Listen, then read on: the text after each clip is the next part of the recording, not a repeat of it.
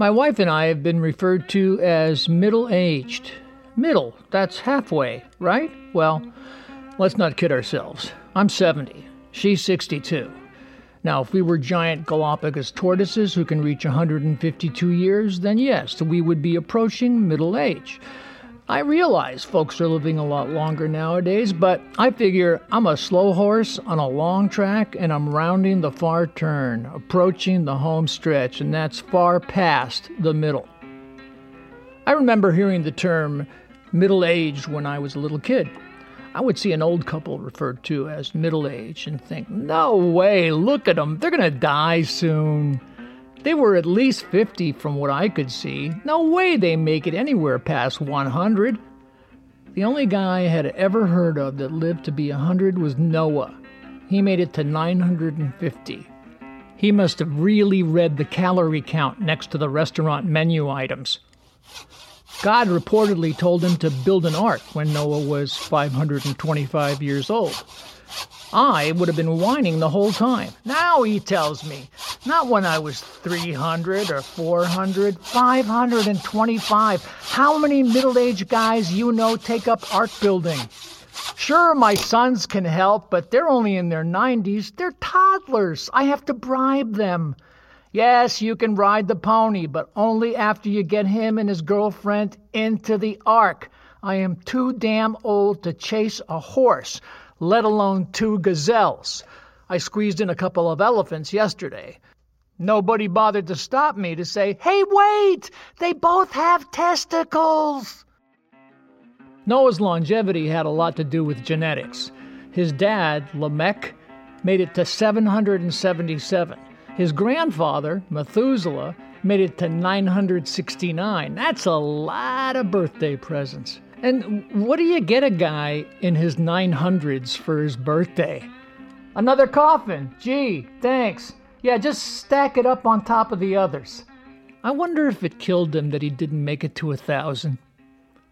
According to the dictionary, middle age is anywhere between 45 and 65. That means I am not just chronologically old, I'm literally old. I never thought of what it would be like to be old.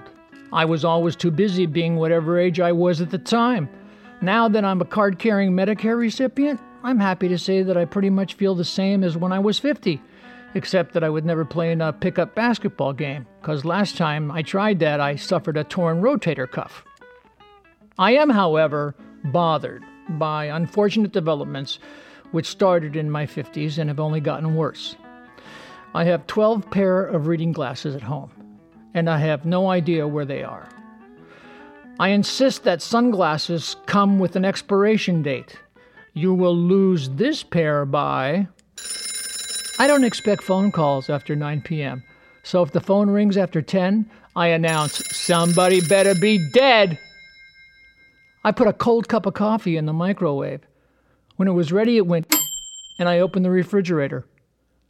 I felt the vibration in my pocket. I reached for my phone. It wasn't there. My leg was vibrating. I recently had to sit down to put on my pants. It's either that or get a spotter. Whoa! And it takes me twice as long to take a shower now because I can't remember which body parts I already washed. When I stand naked in front of the mirror, I say, I've got to get thinner. And the only part that listens is my hair. Sure, I get in the movies for three bucks less, but I gotta pee halfway through. And here's the worst I took my dog for a walk. He pooped twice, and I was jealous. He went a third time, and I complained, Oh, now you're just showing off. I'm not sure how many more years I'll have to put up with all this. My mom lived to 91. She drove till she was in her mid 80s. Then she forgot how to get to my house. She'd call from two towns away, and we had to guide her in. We had to take her keys away, and she threatened to disown us. If you want to stay in the will, you let me drive to the Sons of Italy dinner. She'd always appeal to my sympathy. I'd tell her I was leaving town for work, and she'd insist, I can give you a ride to the airport. Oh, oh, that's right. I don't drive anymore. My mom always had to keep moving during the last few years, she spent a lot of time just walking around in her house.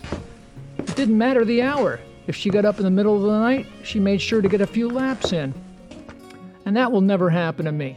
Because once I start to lose it, you can just set me in front of a nice big TV with every sports channel available. I won't move. I'll be happy. You see, I'm not afraid of death. I'm just afraid of no baseball.